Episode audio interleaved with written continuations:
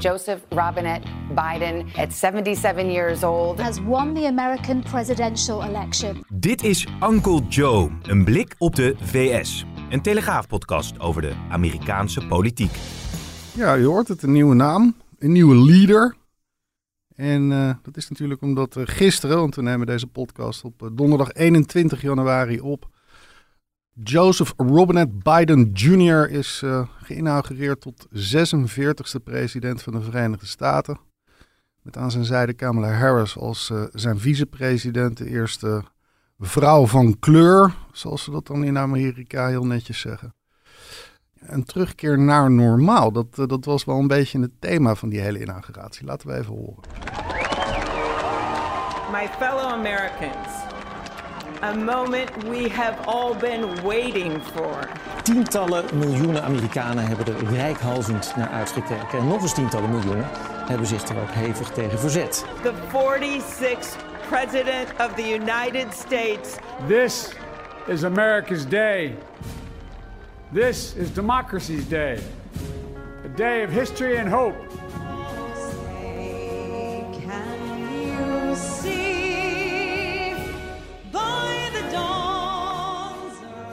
We can join forces, stop the shouting, and lower the temperature. For without unity, there is no peace, only bitterness and fury. This is our historic moment of crisis and challenge. And unity is the path forward. Eenheid. Dat was toch wel het grote thema. De United States moeten weer united worden. Dat uh, citaat wat uh, uh, daarbij hoorde ook. Dat de temperatuur moet naar beneden. Frank, we hebben gisteren met z'n tweeën zitten kijken. Jij was onder de indruk. Ja, ik vond het een sterke toespraak. Natuurlijk was het ook een toespraak die je kon verwachten van Joe Biden. Dit is eigenlijk zijn hele campagne al geweest. Hij wil weer het Amerika terug. Niet het Amerika van Trump van zeg maar de jaren 50, waar alles nog, uh, nog makkelijker was. Hij gaf wel toe dat er moeilijkheden te verwachten zijn, maar het was toch uh, hoop. Eigenlijk een element waarop Obama was gekozen. Dat sprak uit die toespraak wat minder dramatisch dan Obama dat deed. Ik vond het vrij nuchter, de eenheid. Maar er zat echt gevoel in. Je, had, je zag hier wel een man die uit zijn hart sprak. En dat vond ik knap. Hij vermeed ook zeer nadrukkelijk om het heel erg over zichzelf te hebben. Dat is natuurlijk ook een uh, wereld van verschil met de inauguratie van Donald Trump. Mm -hmm. Die vooral een zelffelicitatie was. En ook veel zwartgalliger was. Hoewel de situatie er nu natuurlijk eigenlijk veel slechter voor staat. Trump had het nog dat hij het moeras zou droogleggen. En dan bedoelde hij uh, Washington. En ja, Joe Biden heeft het meer over, jongens, we moeten nu samen bouwen. We hebben wel een crisis, we hebben de coronacrisis. We gaan geen leugens meer vertellen. Zo'n crisis is er. Dus ja, wat dat betreft vond ik het een hele sterke toespraak. En uh, ja, omdat hij 78 jaar is, kijk je natuurlijk ook van... En, en bovendien nog een ex-stotteraar, mm -hmm. kijk je nog naar uh, zijn beroemde verspreking... Nou, dat viel alleszins mee. Hij maakte een, een, een fitte... Een expliciete verspreking heb ik geteld inderdaad. Ja? ja? Welke was dat, weet je nog niet? Hij struikelde op een gegeven moment over een woord en toen begon hij opnieuw. Ja, ik ja. vind dat zelf niet zo erg. Ik, uh, nee. ik, ik, struikel hier ook wel eens over mijn woorden. Precies. En, uh, Dan ben ik niet eens een ex-stotteraar. Ik wou zeggen, jij staat niet voor mensenmenigte, maar dat stond hij natuurlijk ook niet. Daarom was het natuurlijk ook uh, allemaal heel anders. Voordeel daarvan is natuurlijk wel dat er in ieder geval geen ruzie komt over de opkomst. Er hoeven geen foto's meer van de mol vertoond te worden van hoeveel mensen staan er nou. Er stonden alleen maar vlaggen op vanwege uh, corona. Ja. Maar uh, jij was niet zo onder de indruk van de nou, speech? Misschien nog even één ding aanstippen voordat ik uh, met mijn zwartgalligheid kom. Ik riep op een gegeven moment tegen mijn vrouw, we worden genoemd. Dat vond ik wel opvallend, dat ook het, het woord op een gegeven moment door hem expliciet werd gericht tot de rest van de wereld. Ja. The world is watching. Watching all of us today. So here's my message to those beyond our borders. America has been tested, and we've come out stronger for it. We will repair our alliances and engage with the world once again. Daar hebben we morgen in de krant ook weer iets over van uh, onze correspondent in Brussel, Ruud Mikkers. Dat is natuurlijk wel iets wat, wat er moeten wat uh, banden worden hersteld. En dat was toch wel opvallend dat hij daar expliciet naar refereerde, vond ik. Ja, want Amerikaanse presidenten kijken eigenlijk alleen maar naar het buitenland. Of dat is wat overdreven, alleen maar naar het buitenland. Maar kijken sneller naar het buitenland als ze in het binnenland in moeilijkheden zijn. Mhm. Want dan kun, daar kunnen ze tenminste in het buitenland nog wat even scoren. Hè. Trump had dolgraag de Nobelprijs voor de vrede gekregen vanwege zijn eh, Midden-Oosten-initiatief en wegens zijn poging om, eh, no- zijn mislukte poging denk ik, om eh, Noord-Korea binnen de zeg maar normale wereld eh, te trekken. Mhm. Dan over mijn zwartgalligheid. Ik, ik, ik, ik vond het een mooie speech. Laat dat voorop staan. Tegelijkertijd had ik zoiets ja, dit is toch ook gewoon een ritueel. Hij werkt nu gewoon een lijstje punten af van dingen die hij moet zeggen. Zelfs Trump had het bij zijn eh, speech tijdens de inauguratie in 2016 over dat er weer eenheid moest komen. The Bible tells us how good and pleasant it is when God's people live together in unity. We must speak our minds openly, debate our disagreements honestly, but always pursue solidarity. When America is united, America is totally unstoppable. Eh, nou, Ja. dus kan je natuurlijk, als je er wat eh, eh, partijdiger in staat, zeggen van dat Trump er geen ruk van meende en, en dat Biden inderdaad behoorlijk gevoelig uit de hoek kwam en, en dat het in ieder geval uit zijn hart leek te komen. Tegelijkertijd kan je dan natuurlijk ook zeggen, ja, het is gewoon voor de bühne. En hij zet niet zozeer, want hij had het dan over, we moeten terug naar, naar het Amerika zoals, zoals ik het ken. eh, De United States. Tegelijkertijd kan je zeggen, heeft hij niet een klein beetje een achterhaald beeld van die Verenigde Staten? Zijn we gewoon niet weer eh, met een VS, net zoals dat eh, eind jaren 60, begin jaren 70 was? Dat je compleet gepolariseerd bent. Dat je, dat je twee groepen hebt die tegenover elkaar staan. Hij refereerde er natuurlijk aan dat dat weer terug moest komen. Tegelijkertijd vond ik dat eh, Amanda Gorman, dat was de, de Youth Poet Laureate, zoals ze dat noemen, dus zeg maar de jeugddichter des vaderlands. Eh, die die ehm, droeg een gedicht voor, een spoken word tekst.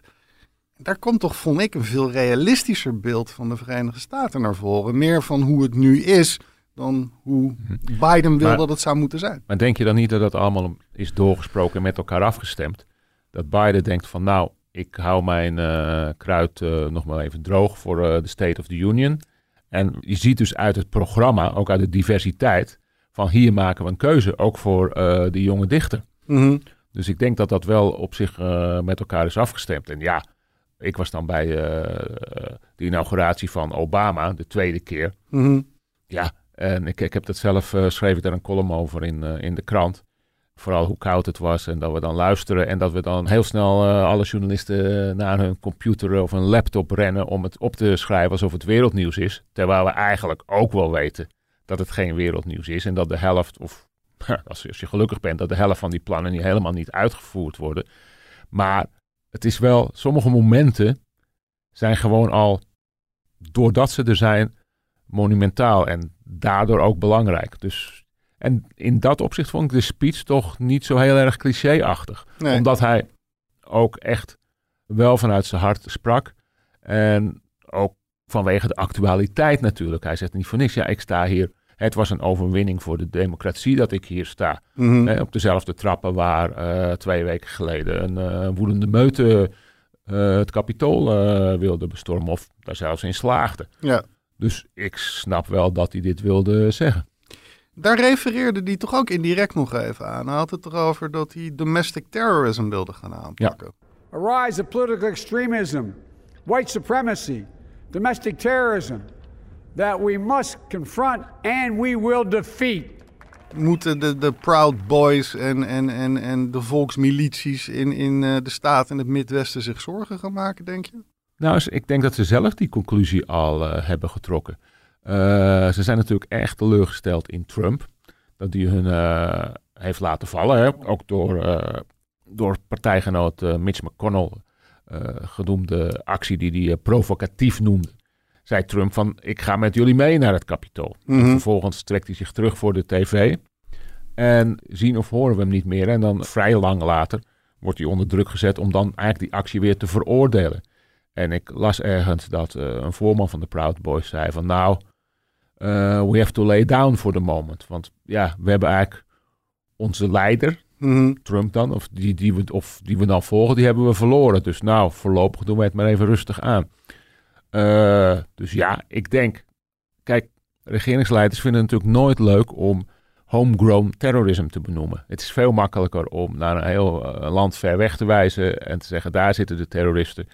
Maar ja, het, er wordt ook al jaren voor gewaarschuwd. En Amerika kent natuurlijk zijn uh, klassiekers wat uh, homegrown terrorism voor dat land kan betekenen. Ja.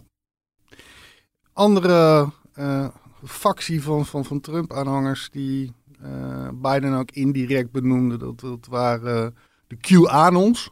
Ja. We gebruiken dat woord inmiddels vaker in de krant, dus ik denk dat ik het ook hier wel mag doen. Dat zijn wappies die een soort, soort rare complottheorieën formuleren. En als die niet uitkomen, dan worden ze gewoon weer aangepast.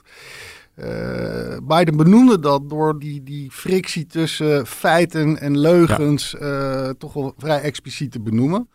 Je zag overigens die wappies, uh, die werden helemaal gek gisteren. Want er werd er een great blackout voorspeld door, door, door QAnon. En dat zou dan inhouden dat er gedurende de inauguratie overal de stroom zou uitvallen. Dat er vervolgens Trump de macht terug. Dat gebeurde natuurlijk allemaal niet. En ze hadden vervolgens iets. Oké, okay, er klopte dus blijkbaar niks van. En je zag eigenlijk met de seconde zag je die mensen nou ja, bijna het licht zien van hé, hey, we zijn gewoon voorgelogen maanden, jarenlang.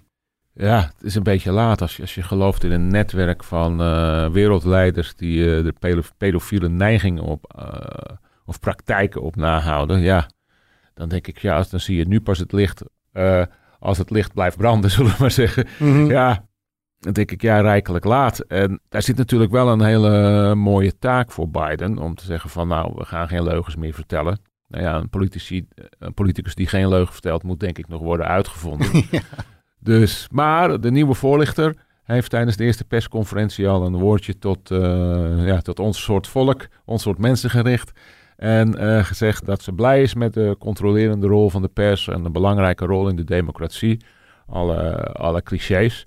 Dus we zullen zien. Maar goed, ook, ook Biden zal het achterste van zijn tong niet laten zien hè, bij lastige vragen. Nee, en je zit natuurlijk nu ook nog in een soort overgangsperiode waarbij uh, beloftes die door de regering Trump zijn gedaan, uh, makkelijk kunnen worden weersproken door uh, de, de, inkomende regering van Biden. Nu, ik zag een ander voorbeeld vandaag dat de nieuwe directeur van de CDC, dus zeg maar het, het Amerikaanse RIVM, meneer Fauci, is nu vertrokken naar de Wereldgezondheidsorganisatie. Ja. En die nieuwe baas van de CDC, die, die werd gevraagd van ja er is beloofd dat dat vaccin tegen corona binnenkort ook verspreid gaat worden via apotheken. En dat eind februari alle apotheken in Amerika dat in huis hebben. En toen werd er ook inderdaad expliciet verwezen naar die uitspraak van Biden.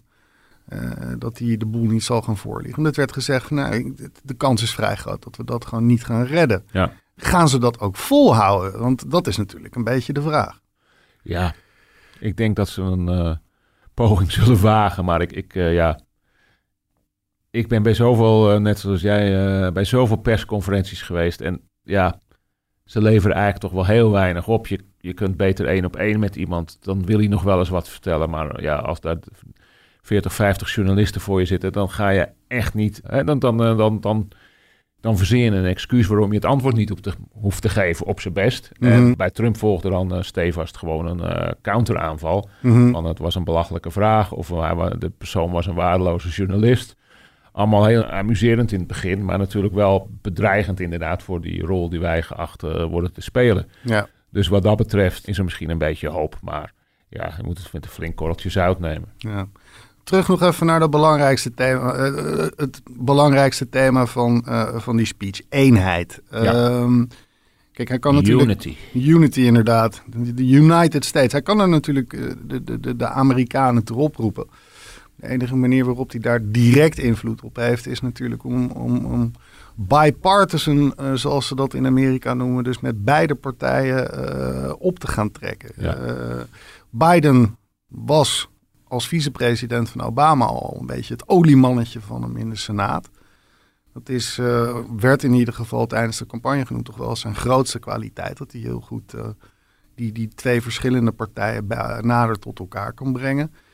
Daar ligt denk ik, als je het nou over eenheid hebt wat hem betreft, de, de, de, de grootste mogelijkheid om die te creëren. Ik vond het in dat opzicht ook heel opvallend dat... dat meteen na de inauguratie heb je dan een ander ritueel. En dat is dan dat de fractievoorzitters van de Democraten en de Republikeinen in het Huis en in de Senaat cadeautjes aanbieden aan de nieuwe president en vicepresident. Mitch McConnell, nu niet meer de Senate Majority, maar de Senate Minority Leader. Die stond daar, ondanks uh, uh, dat hij een mondkapje op had, kon je dat heel duidelijk zien met een hele grote glimlach op zijn gezicht.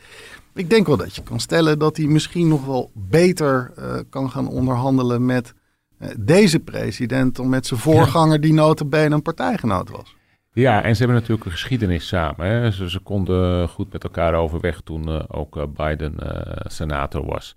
Dus ja, en, en O'Connell heeft denk ik al lang afscheid genomen van Trump. Die heeft gezien van hier valt niets meer te winnen. Vooral na die, na die bestorming. Mm -hmm. Kijk, je bent natuurlijk voorzitter van de Senaat en dan wordt jouw gebouw wordt bestormd. En ja. jij voelt je bedreigd. Ja, dan kan ik me voorstellen, dit, dit wil ik nooit meer. Ja, en het is natuurlijk een slimme overwinnaar. Dus die man die blijft tot in de eeuwigheid op die zetel zitten, zullen we maar denken. Mhm. althans, dat straalt hij uit. Dus ik denk dat daar inderdaad voor Biden eh, wel kansen liggen. Biden heeft natuurlijk wel het gevaar dat hij, als hij dat te veel doet, dat hij dan weer gedonder krijgt met de linkervleugel in zijn partij. Ja. Maar het pleit voor hem dat hij zich daar eigenlijk eh, weinig aan gelegen heeft laten liggen. Hij heeft Sanders, nog Warren bijvoorbeeld, hè, de, de, de linkse presidentskandidaat, heeft hij geen functie gegeven in zijn regering. Nee. Heeft hij, eh, heel grappig, links laten liggen. en, en ook de, de jonge honden, hè, die dan zo graag wat linkser willen hebben, wat eigenlijk de Democratische Partij denk ik ook wel wil. Maar die laat hij, die laat hij dan even, even rustig aan de kant staan. Mhm. En dat kan hij natuurlijk voorlopig ook doen, omdat ze zo, iedereen zo blij is dat ze van Trump af zijn, de Democraten althans. Maar of dat op de langere termijn vol te houden is, dat hangt van zijn successen af, denk ik. Maar goed, aan de andere kant, hij is altijd zo geweest, hè, een man uh, van het midden. Ik denk niet als je 78 bent dat je dat gaat veranderen. En bovendien, ja, ik denk dat hij ook denkt van ja, na mij de zonvloed. Hij heeft Ja. al gezegd, ik doe maar één periode. Hè, en uh, cynisch uh, als hij het haalt, maar dat daar moeten we denk ik misschien een keer mee ophouden. Want ja, hij oogde toch behoorlijk fit voor een 78-jarige. Je zal het maar doen. Ja. Ik hoop dat ik het kan op die leeftijd. Dan niet als president worden, vrees ik, maar, maar gewoon zo'n speech houden of uh, zo vitaal overkomen. Dus ja, daar liggen inderdaad uh, kansen, maar het hangt ook heel erg van de Republikeinen af. Mhm. Of, hè, of die fracties in de Republikeinen, net als McConnell, hebben gezien van nou, met Trump valt niets meer te winnen. Trump heeft ook gezegd, ik ga misschien een eigen partij beginnen. Nou, gaan ze dan overlopen, uh, die honderd senatoren die uh, toen nog... Afgevaardigden bedoel je? Ja, sorry, die afgevaardigden die, die toen zeiden van nou, de verkiezingen zijn nog steeds... Uh, we zijn nog steeds bestolen, terwijl het kapitool een dag daarvoor uh, was bestormd. Mhm. Gaan die naar Trump of gaan die dan toch denken van nou laten we maar bij de, de Republikeinse partij blijven? Maar als dat gebeurt, komt er dan niet gewoon een voorspelling van Lindsey Graham uit die, die in de aanloop naar de campagne van 2016 zei als we Trump zijn gang laten gaan, dan blaast hij de Republikeinse partij op. Want op het moment dat je versplintering op rechts krijgt, dan nog die Republikeinen, nog die ja, Patriot Party is geloof ik een werktitel die er nu is, zal uh, een vuist kunnen maken tegenover de Democraten. Als je ervan uitgaat dat die verhoudingen 50-50 blijven, ja. dan heb je 50 voor de Democraten en 50 voor de Patriots en de Republikeinen. Ja, inderdaad. Dan uh, krijg je iets wat ze, waar ze nooit uh, hebben. Dan zou er misschien zelfs een coalitie gesmeed moeten worden. Maar ja, dan heb je weer een republikeinse rechtse partij, extreem rechts waarschijnlijk. Dat, en dat willen die, die republikeinen nu niet meer. Dus ja, ook als Trump bijvoorbeeld als independent uh, kandidaat zou zijn. Mhm. Een independent trekt stemmen weg bij de partij waar hij het meest op lijkt. Nou, Ja. ja. dus die trekt die stemmen weg bij de republikeinen. En een independent tot nu toe heeft het nooit alleen kunnen redden. Dus ja, ik denk dat uh, deze... Wie was eigenlijk de, de, de laatste grote? Dat was Ross Perot in 92, denk ik. Ja, er is er altijd ook een linkse man, wiens naam ik altijd weet. Die doet bijna altijd mee, maar die krijgt maar 2, 3 procent. Ja, maar dat, dat kan die soms- Ralph Nader, is dat toch? Ja, ja. Maar dan krijg je inderdaad een paar... De, de laatste onafhankelijke kandidaat die echt een beetje... eh, Meetelde, ja. ja, dat was Ross Perot Ja. in 92. Die daarmee eh. Bush senior eh, zijn kansen ver, verspeelde. Ja, klopt. Dus Dus ja. is dat dan zo verstandig? Of is het dan ja, Trump die nou, Nou, verstand- doet waar hij zelf zin in heeft? Ik denk dat verstand eh, bij Trump, en dat bedoel ik niet, eh, niet eens zozeer lullig, dat verstand geen rol speelt. Het zijn emoties, het zijn denk ik gevoelens van wraak als, hij, Mhm. als hij nog een keer president wil worden. Als, als het überhaupt mogelijk is met- rond die impeachment, die we natuurlijk ook nog hebben. Maar ik denk dat dat gewoon eh, revenge is. Dat, Want ga er eens over verder, die impeachment. Als je het nou hebt over eenheid in het kapitool, in eh, het Huis van Afgevaardigden en met name de Senaat, waar dat eh, impeachmentproces nog eh, gehouden moet gaan worden. Juist die impeachment kan natuurlijk flink onder de duiven van Biden gaan schieten als hij de Republikeinen erbij wil houden. Of heeft McConnell inmiddels zoiets van, nou schiet maar af die Trump, want we zijn beter af zonder hem dan met hem. Eerlijk Want hij kan hem ja. hiermee wel uitschakelen. Ja. Eén on- onderdeel van, eh, of één gevo- mogelijk gevolg van die impeachment is dat, dat Trump niet meer mee mag doen aan de verkiezingen. Ik denk als McConnell denkt dat hij daar binnen zijn partij een meerderheid voor krijgt, hè, of binnen zijn eh, senatoren, dat hij dat eh, heel graag zal doen. Mhm. Maar dat hij nog even aan het kijken is hoe de stand van zaken echt is. Want ja, Trump is nu één dag weg, maar ja, zijn invloed is er natuurlijk nog steeds. Ja. Tegelijkertijd, en dat vond ik ook wel opmerkelijk, voordat ik hier naartoe reed, naar, eh, naar Amsterdam reed, heb ik nog even gekeken van, hebben we nog iets gehoord van Trump sinds die in Mar-a-Lago is aangekomen? Helemaal niet. Nou heeft hij natuurlijk geen Twitter meer, dus dat, dat, dat, dat, dat, dat speelt daarbij zeker een rol. Ja. Tegelijkertijd vond ik het toch wel opmerk- opmerkelijk dat er gewoon zelfs helemaal niet, niet een citaatje was gehaald. De, de, de, de complete stilte. Het is zo... Het grootste nieuws was dat hij een briefje had achtergelaten voor eh, Joe Biden. Hè? Ja. de traditie is met, met goede raad en zo. En Biden heeft alleen gezegd dat eh, het is een beleefd briefje en het blijft eh, tussen ons, of zeer beleefd briefje. Het is dan ook weer gek dat hij zo'n traditie dan weer wel doet, terwijl hij de andere traditie van de, de inzwering van zijn opvolger bijwonen dan weer niet doet. Nee. En daarmee was hij de eerste president sinds 1876, geloof ik, die dat niet deed. Dus dat is Ja. ook wel een, een vrij langlopende traditie. Ja, en dan krijg je wel een bericht dat zijn vrouw, die had dan weer geen bedankbriefje voor het personeel geschreven. Nee, dat had ze aan de mensen overgelaten.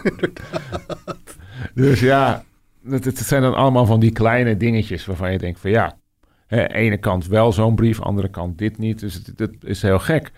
Maar als je nou over eenheid hebt, wat mij nou nog het meest verraste, was dat er ook eh, een aantal acties waren in eh, Seattle en Portland onder andere. Nou is Portland natuurlijk eh, vrij radicaal wat dat betreft sinds dit jaar. Mhm. Van die Antifa-groep, de antifascistische, een los samengestelde groep Mhm. die gewoon weer vernielingen aanrichten of in ieder geval heel luidrukkelijk aan het protesteren waren.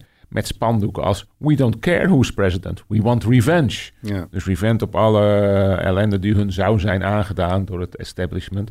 Terwijl je zou denken, ja, iedereen zat te kijken, nu zijn het eh, de rechtse jongens zoals de Proud Boys.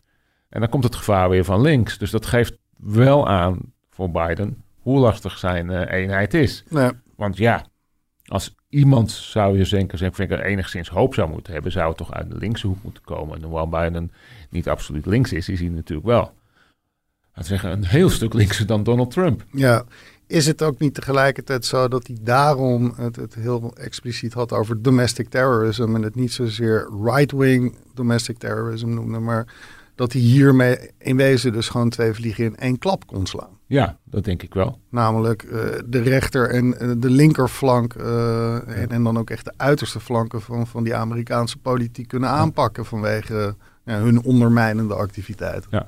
Nee, ik denk dat dat heel, heel verstandig van hem was. Mhm. En ja, hij, daarom houdt hij zich ook bij die impeachment redelijk op de vlakte. Ja. Hij wil gewoon, ja, ik snap het ook wel, want dan gaat alle aandacht natuurlijk weer naar die impeachment. En dan, dan komt er van die eenheid inderdaad ook een stuk minder, eh, minder uit, uit, voort. Dus ja, dat doet hij denk ik, eh, denk ik heel verstandig. Hè? Lower the temperature, stop Ja. shouting. Ja. Maar goed, dat zal dus ook inderdaad iets zijn wat de komende weken en maanden moeten gaan uitwijzen. Ja. Dat, eh, iets anders eh, na die inauguratie eh, en hij, hij, liep eh, de Oval Office binnen en, en er even een kleine terzijde te maken. Ook jij bent wel eens in de Oval Office geweest. Wat was jouw eerste reactie toen jij daar... Kijk, het was natuurlijk niet voor Biden de eerste keer, want hij is vicepresident geweest. Dus hij zat daar vaak met Obama. Jij bent daar ook eens Ja. binnen geweest. Hoe- Wat was jouw eerste indruk van dat kantoor van de president? Nou, het was toen tijdens het, eh, een bezoek van eh, Mark Rutte aan, eh, aan het Witte Huis. Dan mag ook de Nederlandse, de Nederlandse correspondenten die daar zijn, mogen daarbij zijn. Mhm. Dus ja, dan ga je het Witte Huis in en dan heb je hele hoge verwachtingen natuurlijk. Dus je moet eerst de security screening, je hebt er je beste pak aangetrokken. En dan word je in een soort afstandse kantine gezet waar je moet wachten tot je uit het Echt waar, de meeste voetbalkantines in, uh, in de onderbond zien er beter uit. En dan is er één cola-automaat waar je dan zelf moet betalen voor je drankje. Niet dat dat erg is, maar dat geeft dan wel weer dat... En dan moet je wachten en dan zeggen, ja, de president, they're ready. Dus je zit daar een beetje tegen elkaar aan en uh, te wachten. En dan loop je wel door die, ik geloof dat het de South Gallery is, loop je daar naar de Oval Office. En daar zitten ze dan. En, eh, ja, en het eerste wat ik dacht van, jezus, dit valt me ook tegen. en ik vond het vooral zo smakeloos ingericht met, met meubels waarvan ik dacht, nou ja, die hebben ze uit de kringloopwinkel gehaald, weet je, bij wijze van spreken. En goed, laten we zeggen, eh, de Amerikanen zijn het meest doorgaans geen stijl-iconen wat dat betreft. Ik ben heel veel Amerikaanse huizen geweest. Nou, de Nederlander besteedt uh, heel veel meer aandacht eraan, aan Mhm. die inrichting. Dus ik vond dat, dat viel me, viel me fors tegen. Ik werd trouwens bijna nog gearresteerd. Of gearresteerd is een beetje... eh, maar ik werd terecht gewezen, want ik moest mijn tas uitpakken. En ik wou even mijn, mijn eh, opschrijfboekje dat ik wel in de hand had, even op het bureau leggen. Maar ik was halverwege en dacht, nou, dat moet ik niet doen. Maar ik zag al uit mijn ooghoeken twee mannen toesnellen.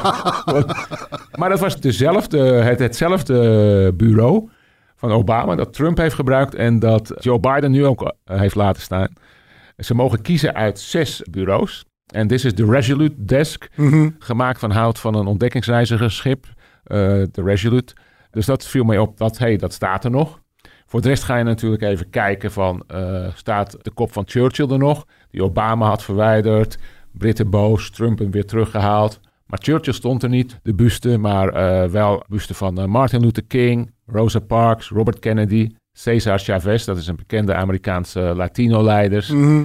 Dus je ziet wel, er zit nu iemand anders. Dit zijn geen figuren die, waar eh, Trump eh, van gedroomd heeft, eh, of hen als ideaal zou Hoe zien. moet je dit dan zien? Dit is bijvoorbeeld...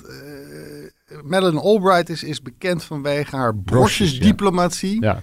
Moet je dit een beetje op dezelfde manier interpreteren? Is dit Tuurlijk. gewoon door die bustes en wellicht schilderijen op te hangen... dat je daarmee een signaal afgeeft? Daar is gewoon over vergaderd natuurlijk. Ja. Het is niet dat eh, Jill Biden zegt... hey Jill, doe jij even wat leuke dingetjes. het zijn natuurlijk ook eh, fo- de familieportretten. Dat moet ook altijd. Je moet altijd een familieman zijn en zo. Mhm. En je ziet ook de keuze hè, is natuurlijk ook weer een beetje van eh, een eenheid uitstralen. Een Latino, eh vertegenwoordigers van de zwarte gemeenschap. Robert Kennedy, een katholiek. Dus ja, dat moet allemaal dan die boodschap uitstralen. Ja, ik denk dat dat eh, op zich... Kijk, we zullen... Ik, we hebben het wel eens eerder hierover gehad, geloof ik. Dat er ooit is vergaderd in de, onder het Trump-regime over abortus. En er is een beruchte foto van waarbij je een grote tafel ziet... Mhm. met alleen maar bejaarde witte mannen. En die hadden dan over abortus geen vrouw te zien. Nee. Kijk, dat zal eh, Joe Biden niet overkomen. Want die wordt, als hij dat al in zijn hoofd zou halen, wordt dan door zijn team eh, teruggefloten. Van hey, stay on message, blijf bij de boodschap. Over die boodschap, want een van de eerste dingen die Biden deed eh, eh, bij het betreden van de Oval Office waren in totaal 17 presidentiële decreten meteen Ja. tekenen. Laten we even de opvallendste eruit pikken. De- de- de- Dat is denk ik toch wel iets waar in Amerika zelf in ieder geval, vermoed ik, het meeste om te doen zal zijn. De komende 100 dagen is er een federale plicht om een mondkapje te dragen. Nou is dat al natuurlijk, eh, onder Trump was dat een, een enorm polariserend iets, mondkapjes. Je kon bijna zien aan het feit of iemand wel of niet een mondkapje droeg, of hij wel of geen aanhanger van Trump was. Ja. En nu wordt dat dus verplicht. Ja, maar ik begreep alleen in federale overheidsgebouwen. Ah, oké. En, en in vliegtuigen. Dus dat kan ook nog wel wat worden als er eh, mensen zonder mondkapje in vliegtuigen in willen stappen. Ja, het zijn inmiddels al behoorlijk wat virale video's geweest. Dus sommige eh, luchtvaartmaatschappijen verplichten dat al wel. Dat mensen Ja. echt compleet boven hun theewater raken, omdat ze even een paar uur zijn ding voor moeten hangen. Ja, dat heb je hier natuurlijk ook een beetje, maar dat is Mhm. daar een, zoals alles in het kwadraat, denk ik. Ja, dat is ook de boodschap van Biden. Biden heeft gezegd: dit is mijn eerste prioriteit. En ik ga ook vanuit de federale overheid het aansturen en aanjagen. Terwijl Trump op een gegeven moment zei van ja, dat is de taak van eh, de individuele staten. Je moet het een beetje zien. Denk, ik- kijk, iedereen denkt natuurlijk Amerika is één land, maar het zijn gewoon 50 totaal verschillende staten. Mhm. Dus alsof de Europese Unie nu gaat zeggen: wij gaan het wel even regelen. Van eh, nou, Nederland, eh, doe maar een avondklok. Ja. ja, moet je je dat voorstellen. En tegen dat soort dingen vechten. Want al die landen hebben, of al die staten hebben natuurlijk ook hun eigen senaat en zo. En hun eigen gouverneur, die vinden zichzelf ook allemaal ontzettend belangrijk. Mhm. En er is ook wel iets voor te zeggen om dat te decentraliseren. In, zeker in zo'n enorm land. Mhm. Nederland maakt er niet zoveel uit. Ik bedoel, eh, leg het Nederland op de kaart van, eh, van Amerika. Maar het is de message van... hey jongens, I'm in charge. Hè? Ik ben de baas en nu gaan we het aanpakken. Ja. En terwijl eh, Trump natuurlijk ja, dat eigenlijk heeft nagelaten. Ik denk dat dat een van zijn eh, grootste falen is geweest. Of grootste ook strategische fout is geweest. Ook in internationaal verband wil die corona gaan aanpakken, Biden. Want eh, een van de besluiten van Trump die hij meteen ook heeft teruggedraaid met zo'n decreet... is weer een terugkeer naar de Wereldgezondheidsorganisatie. Dr. Fauci, Anthony Fauci, de, de, de coronatsaar zeg maar, van, eh, van het Witte Huis... die, die mag nu Amerika daar gaan vertegenwoordigen. Ja, Is dat belangrijk überhaupt? nou voor de World Health Organization natuurlijk wel. Want dat Ja. betekent ook dat Amerika weer de portemonnee gaat trekken. Mhm. En het is natuurlijk ook, denk ik, een teken van eh, Biden richting China, die die World Health Organization een beetje in de eigen zak eh langzamerhand eh, aan het krijgen was. Van, hé, Mhm. hey, we doen weer mee. Ja. Dus wat dat betreft is het wel belangrijk. Aan de andere kant, maar goed, dat zeg ik als persoon. En ik, ik, ik moet zeggen, ik ben, ik ben geen wetenschapper natuurlijk. Maar ik was niet zo heel erg onder de indruk van alle maatregelen van de World Health Organization toen eh, corona eh, begon. Nee. Dat was toch een wat ook twijfelende organisatie, leek mij. Is het misschien meer, moet je het misschien meer zien vanuit het perspectief dat, dat eh, wat, wat Biden natuurlijk, waar we het net al over hadden in die, in die inauguratiespeech al duidelijk heeft laten blijken, dat hij weer een, wil meespelen Ja. op het wereldtoneel en Tuurlijk. dan niet zozeer als een opponent, maar gewoon als een teamgenoot, zeg maar. Ja, maar wil je mij de Amerikanen kennen? Een teamgenoot, maar wel op hun voorwaarden. Nou ja, precies. Omdat, dat- dit was natuurlijk een bruggetje. eh, Ja. Want een andere verkiezingsbelofte was dat hij eh, op de eerste dag al meteen weer zou zorgen dat Amerika zou terugkeren naar dat klimaatverdrag Ja. van Parijs. Ja, en ik denk dat hij daar wel oprecht eh, in is. In de zin dat, dat hij daar ook, ook kansen ziet. Trump was natuurlijk een olieman en een kolenman. En ik denk dat Biden inziet van ja, dat ze beginnen eh, een beetje de dinosaurussen te worden eh, van de energievoorziening. Mhm. Hè, we hebben ze nog steeds nodig, maar... hè, en en, en eh, ja, misschien speelt leeftijd daar ook mee. Ik heb hem gezien hoe hij op zijn feestje danste met, met een van zijn kleinzonen. En dat ik denk, opa, dat, ja, die denk van opa moet de wereld wel een beetje netjes achterlaten. Mhm. Dat is misschien heel simpel gedacht van mij, maar eh Kijk, het dat beeld wel, riep het wel op. het zijn leeftijdsgenoten natuurlijk, Trump en Biden. Biden is zelfs nog Ja. wat ouder. Dus Ja, maar ik denk dat Trump denkt dat hij onsterfelijk is. en, en Biden niet. Dus, het is natuurlijk ook onderdeel van. ehm, dat, dat, dat is iets dat, dat, vind ik tenminste, een beetje onderbelicht is gebleven bij Obama. Dat een van de redenen dat hij eh, eh, de Verenigde Staten wilde loskoppelen eh, uit het Midden-Oosten en Afghanistan weer. Want daar, dat was natuurlijk al ingezet onder Ja. Obama. Was dat hij eh, energieonafhankelijkheid wilde Ja. voor de Verenigde Staten. En eh, in wezen waren al die groene plannen daar ook onderdeel van. Want als je minder olie kan importeren, zou je naar alternatieven moeten zoeken. Ja. En dan krijg je als eerste alternatief fracking, wat nou weer niet zo heel milieubewust is, maar wel heel succesvol in Amerika. Ik, ik heb toen ik correspondent was, eh, heb ik ooit een verhaal gemaakt over North Dakota, waar dit fracking was eh, gevonden. En daar waren dus eh, die plaatsen, was een soort nieuwe gold rush. Daar waren plaatsen waar iedere dag de supermarkt was uitverkocht. En dan niet een, een soort Albert Heijn, maar meer een soort macro. Waar je ook Mhm. koelkasten kon kopen en tv's en weet ik veel wat. Iedere dag uitverkocht. Ja. Er, waren, er werden, werden bijna per dag hotels uit de grond gestampt om al die werknemers maar eh, te kunnen plaatsen. Dat was fascinerend om te zien. In Texas heb ik het ook gezien. Daar verkochten die boeren hun land. En dat, heb ik toen, dat was hilarisch om te zien. Die kregen dan heel veel geld. Dan denk je, nou, die kopen een mooie auto. Nee, die kochten een prachtige tractor. Een hele, dus er reden de mooiste tractors rond. Dat is echt dat is fantastisch. Maar dus Amerika is in principe bijna al, of is eigenlijk al bijna zelf, of is al zelfvoorzienend.